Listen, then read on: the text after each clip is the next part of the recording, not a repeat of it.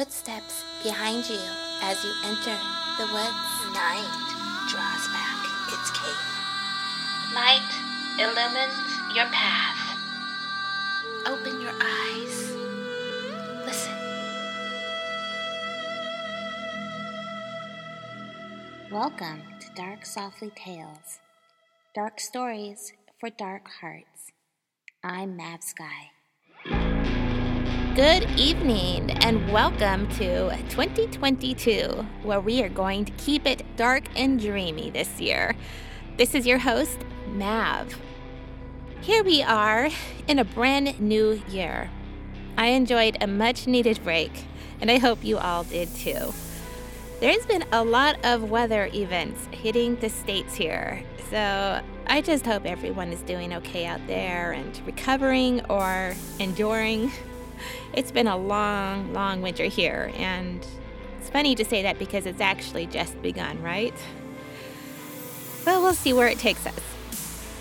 So, I decided to kick off the year with none other than a Conan the Barbarian story called The Frost Giant's Daughter mostly because I thought it was a lovely continuation of the snow theme with the ethereal beings taunting men to their death. But also because this story is a Norse mythology that is alternatively named the gods of the North. I thought about explaining some of the Norse mythology, but that would take a little bit of time, and I thought you'd probably just like to get to the story. So, a couple of things I want to mention before we jump in. First, I am building a new website for Dark Softly Tales podcast, so the website might be temporarily down when I make the switch. Sometimes website building can go quickly for me, or it can take forever. Mostly dependent on how well my internet is working, and usually it's pretty awful, so we'll see what happens. But if you go to the website and it's down, that's why. But it will be back soon and will be much more interactive. Okay, so the second thing I want to mention, and this is for those in the audience who are interested in or learning how to write stories, pay attention to the fight scene with Conan and the ice giants. Writing a fight scene is a skill in and of itself. If you give too many details, the reader will get lost and has no idea what's happening, and then you lose the imagination engagement in the story. If you don't give enough details, the reader again will get distracted and you lose their engagement. Writing fight scenes are difficult, but Robert E. Howard does it seamlessly here. I just wanted to point that out. Okay, and the last thing before we get started the word male occurs frequently in this story. Not male as in gender or the advertising stuffed into your mailbox It's referring to chain mail. And no, no, not the spam in your email box. Chain mail that a warrior would wear during battle to protect his body. So I just wanted to make that clear because as I was narrating the story, it uses the word mail quite a few times. And I was thinking, woo, a couple people could get confused here. So when you hear the word mail, think of it as chainmail. Okay, so let's leave everyday life behind and head to the land of the gods in the north, where there are fierce battles, bloody sunsets, and beautiful ethereal beings made of ice and fire. Don't worry, I got your hand. There's nothing to be afraid of. Is there?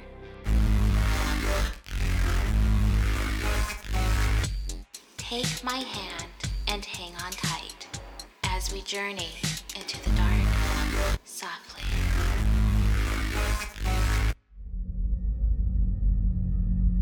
The Frost Giant's Daughter by Robert E. Howard. Narrated by Mav Sky. Across the red drifts in mail clad forms, two figures glared at each other. In that utter desolation, only they moved.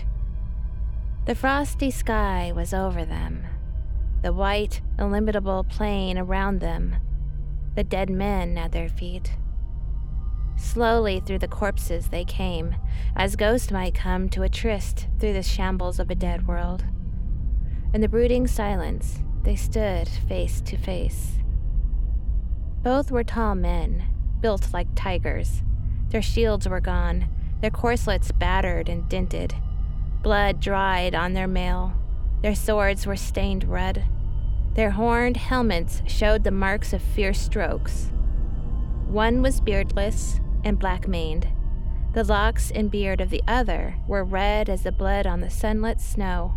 Man, said he, tell me your name, so that my brothers in Vanaheim may know who was the last of the Wulfhere's band to fall before the sword of Heimdall. Not in Vanaheim, growled the black haired warrior, but in Valhalla. Will you tell your brothers that you met Conan of Cimmeria? Heimdall roared and leapt, and his sword flashed in deathly arc.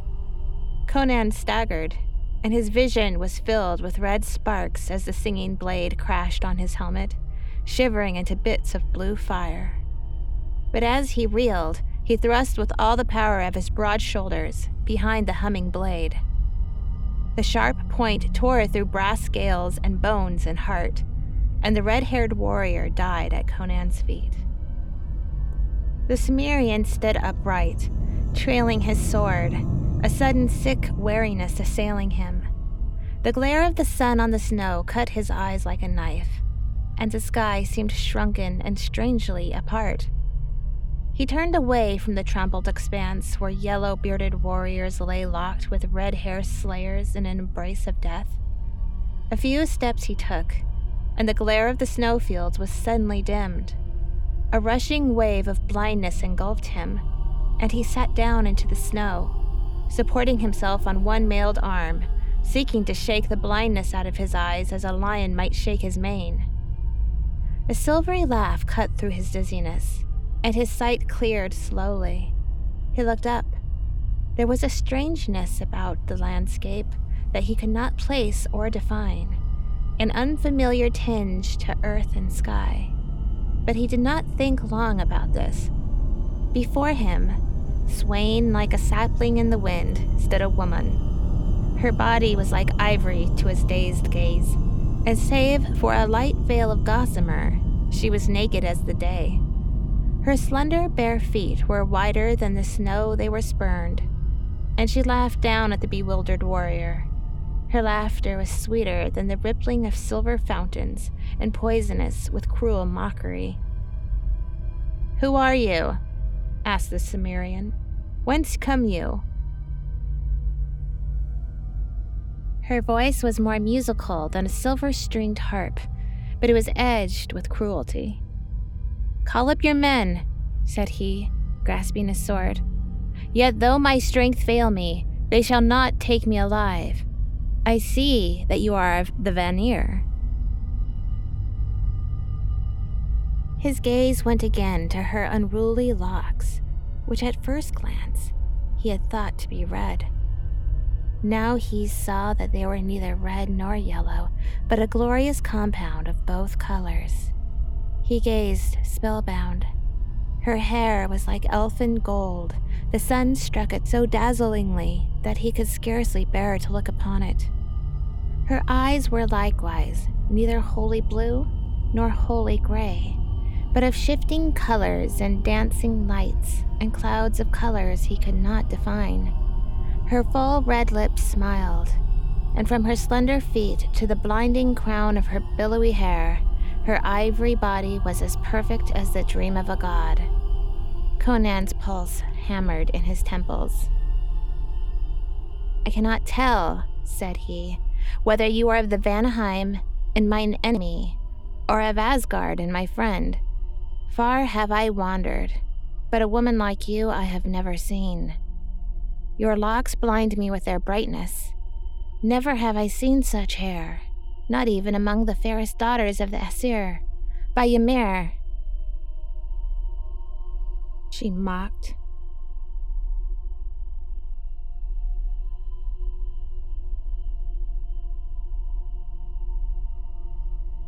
By the gods of my own race, he cried in anger. Though I am not of the golden haired Aesir, none has been more forward in swordplay. This day I have seen fourscore men fall, and I alone have survived the field where Wulfhere's reavers met the wolves of Bragi. Tell me, woman, have you seen the flash of mail out across the snow plains, or seen armed men moving upon the ice?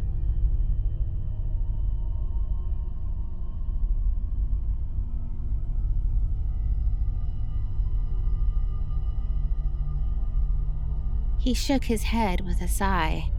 Niord should have come up with us before the battle joined. I fear he and his fighting men have been ambushed. Wulfhere and his warriors lie dead. I had thought there was no village within many leagues of this spot, for the war carried us far.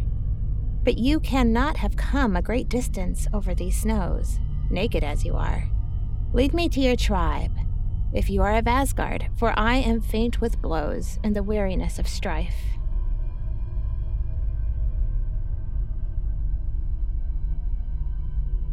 She laughed, spreading her arms wide. She swayed before him, her golden head lolling sensuously, her eyes half shadowed beneath their long, silken lashes. Like dawn, running naked on the snows, he muttered, his eyes burning like those of a wolf.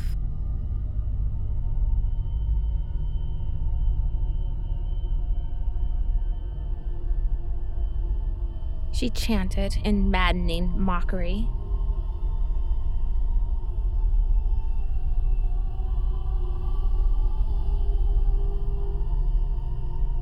With an oath, the Cimmerian heaved himself up on his feet his blue eyes blazing, his dark, scarred face contorted. Rage shook his soul, but desire for the taunting figure before him hammered at his temples and drove his wild blood fiercely through his veins. Passion, fierce as physical agony, flooded his whole being, so that the earth and sky swam red to his dizzy gaze. In the madness that swept upon him, weariness and faintness were swept away. He spoke no word as he drove at her, fingers spread to grip her soft flesh. With a shriek of laughter, she leapt back and ran, laughing at him over her white shoulder. With a low growl, Conan followed. He had forgotten the fight, forgotten the mailed warriors who lay in their blood, forgotten Niord and the reavers who had failed to reach the fight. He had thought only for the slender white shape which seemed to float rather than run before him. Out across the white, blinding plain the chase led. The trample red field fell out of sight behind him, but still Conan kept on with the silent tenacity of his race. His mailed feet broke through the frozen crust. He sank deep in the drifts and forged through them by sheer strength. But the girl danced across the snow, light as a feather floating across the pool. Her naked feet barely left their imprint on the hoar frost that overlaid the crust. In spite of the fire in his veins, the cold bit through the warrior's mail and fur lined tunic, but the girl in her gossamer veil ran as lightly and as gaily as if she danced through the palm and rose gardens of Poitain. On and on she led, and Conan followed. Black curses drooled through the Cimmerian's parched lips. The great veins in his temples swelled and throbbed, and his teeth gnashed. You cannot escape me, he roared. Lead me into a trap, and I'll pile the heads of your kinsmen at your feet. Hide from me, and I'll tear apart the mountains to find you. I'll follow you to hell.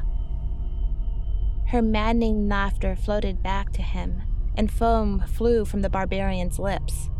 Further and further into the wastes she led him. The land changed. The wide plains gave way to low hills, marching upward in broken ranges. Far to the north, he caught a glimpse of towering mountains, blue with the distance, or white with the eternal snows. Above these mountains shone the flaring rays of the borealis. They spread fanwise into the sky, frosty blades of snow, flaming light, changing in color, growing and brightening, Above him, the skies glowed and crackled with strange lights and gleams. The snow shone weirdly, now frosty blue, now icy crimson, now cold silver. Through a shimmering, icy realm of enchantment, Conan plunged doggedly onward. In a crystalline maze where the only reality was the white body dancing across the glittering snow beyond his reach, ever beyond his reach. He did not wonder at the strangeness of it all, not even when two gigantic figures rose up to bar his way. The scales of their mail were white with hoarfrost. Their helmets and their axes were covered with ice. Snow sprinkled their locks. In their beards were spikes of icicles. Their eyes were cold as the lights that streamed above them. Cried the girl, dancing between them.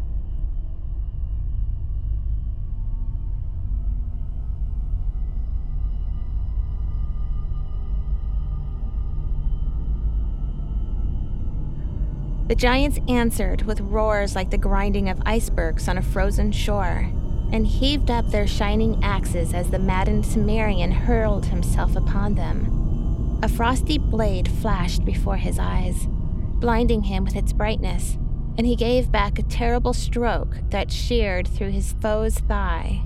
With a groan, the victim fell, and at the instant Conan was dashed into the snow, his left shoulder numb from the blow of the survivor from which the Cimmerian's mail had barely saved his life. Conan saw the remaining giant looming high above him like a colossus carved of ice, etched against the cold, glowing sky. The axe fell, to sink through the snow and deep into the frozen earth as Conan hurled himself aside and leapt to his feet. The giant roared and wrenched his axe free, but even as he did, Conan's sword sang down, the giant's knees bent, and he sank slowly into the snow, which turned crimson with the blood that gushed from his half severed neck. Conan wheeled to see the girl standing a short distance away, staring at him in wide eyed horror, all the mockery gone from her face. He cried out fiercely, and the blood drops flew from his sword as his hand shook in the intensity of his passion. Call the rest of your brothers, he cried, I'll give their hearts to the wolves. You cannot escape me. With a cry of fright, she turned and ran fleetly. She did not laugh now, nor mock him over her white shoulder. She ran as for her life, and though he strained every nerve and thew until his temples were like to burst and the snow swam red to his gaze, she drew away from him, dwindling in the witch fire of the skies until she was a figure no bigger than a child then a dancing white flame on the snow, then a dim blur in the distance. But grinding his teeth until the blood started from his gums, he reeled on, and he saw the blur grow to a dancing white flame, and the flame to a figure big as a child. And then she was running less than a hundred paces ahead of him, and slowly the space narrowed, foot by foot. She was running with effort now, her golden locks blowing free, he heard the quick panting of her breath and saw a flash of fear in the look she cast over her white shoulder. The grim endurance of the barbarian had served him well, and the speed ebbed from her flashing white legs. She reeled in her gait. In his untamed soul leapt up the fires of hell she had fanned so well. With an inhuman roar, he closed in on her, just as she wheeled with a haunting cry and flung out with her arms to fend him off. His sword fell into the snow as he crushed her to him, her lithe body bent backward as she fought with desperate frenzy in his iron arms. Her golden hair blew about his face, blinding him with its sheen, and the feel of her slender body twisting in his mailed arms drove him to a blinder madness. His strong fingers sank deep into her smooth flesh, and that flesh was cold as ice. It was as if he embraced not a woman of human flesh and blood, but a woman of flaming ice. She writhed her golden head aside, striving to avoid the fierce kisses that bruised her red lips. You are as cold as the snows, he mumbled dazedly.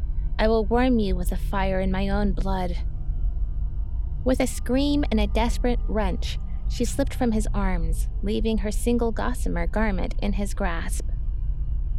She sprang back and faced him, her golden locks in wild disarray, her white bosom heaving. her beautiful eyes blazing with terror.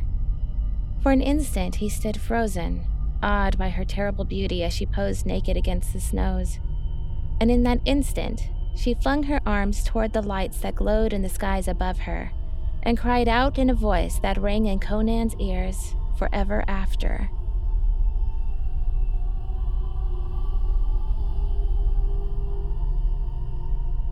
Conan was leaping forward, arms spread to seize her, when with a crack like the breaking of an ice mountain, the whole skies leapt into icy fire. The girl's ivory body was suddenly enveloped in a cold blue flame, so blinding that the Cimmerian threw up his hands to shield his eyes from the intolerable blaze. A fleeting instant, skies and snowy hills were bathed in crackling white flames, blue darts of icy light, and frozen crimson fires. Then, Conan staggered and cried out. The girl was gone. The glowing snow lay empty and bare. High above his head, the witch lights flashed and played in a frosty sky gone mad. And among the distant blue mountains, there sounded a rolling thunder as of a gigantic war chariot rushing behind steeds whose frantic hooves struck lightning from the snows and echoes from the skies. Then, suddenly, the Borealis, the snow clad hills and the blazing heavens reeled drunkenly to Conan's sight. Thousands of fireballs burst with showers of sparks, and the sky itself became a titanic wheel which rained stars as it spun. Under his feet, the snowy hills heaved up like a wave, and the Cimmerian crumpled into the snows to lie motionless. In a cold, dark universe, whose sun was extinguished eons ago, Conan felt the movement of life, alien and unguessed. An earthquake had him in its grip and was shaking him to and fro. At the same time, chafing his hands and feet until he yelled in pain and fury and groped for his sword. He's coming to, Horsa, said a voice. Haste! We must rub the frost out of his limbs, if he's ever to wield a sword again. He won't open his left hand, growled another. He's clutching something. Conan opened his eyes and stared into the bearded faces that bent over him. He was surrounded by tall, golden haired warriors in mail and furs. Conan, you live! By Crom, Niord, gasped the Cimmerian. Am I alive? Or are we all dead and in Valhalla? We live, grunted the Aesir busy over Conan's half frozen feet. We had to fight our way through an ambush, or we had come up with you before the battle was joined. The corpses were scarce cold when we come upon the field. We did not find you among the dead, so we followed your spoor. In Ymir's name, Conan, why did you wander off into the wastes of the north? We have followed your tracks in the snow for hours. Had a blizzard come up and hidden them? we had never found you by Ymir. Swear not so often by Ymir, uneasily muttered a warrior, glancing at the distant mountains. This is his land, and the gods bides among yonder mountains, the legends say. I saw a woman, Conan answered hazily. We met Bragi's men in the plains. I know not how long we fought. I alone lived. I was dizzy and faint. The land lay like a dream before me. Only now do all things seem natural and familiar. The woman came and taunted me. She was beautiful as a frozen flame from hell. A strange madness fell upon me when I looked at her, so I forgot all else in the world. I followed her. Did you not find her tracks? Or the giants in icy mail I slew? Niord shook his head. We only found your tracks in the snow, Conan. Then it may be I am mad, said Conan dazedly. Yet you yourself are no more real to me than was the golden locked witch who fled naked across the snows before me. Yet from under my hands she vanished in icy flame. He is delirious, whispered a warrior. Not so, cried an older man whose eyes were wild and weird. It was Atali, the daughter of Ymir, the frost giant. To fields of the dead she comes, and she shows herself to the dying. Myself, a boy when I saw her, when I lay half slain on the bloody field of Wolfraven, I saw her walk among the dead in the snows, her naked body gleaming like ivory, and her golden hair unbearably bright in the moonlight. I lay and howled like a dying dog because I could not crawl after her. She lures men from stricken fields in the wastelands to be slain by her brothers, the ice giants, who lay men's red hearts smoking on Ymir's board. The Cimmerian has seen Atali, the frost giant's daughter. Bah! grunted Horsa. Old Gorm's mind was touched in his youth by a sword cut on the head. Conan was delirious from the fury of battle. Look how his helmet is dented. Any of those blows might have addled his brain. It was a hallucination he followed into the waste. He is from the south. What does he know of Atali? You speak truth, perhaps, muttered Conan. It was all strange and weird. By Crom. He broke off, glaring at the object that still dangled from his clenched fist. The others gaped silently at the veil he held up a wisp of gossamer that was never spun by human distaff.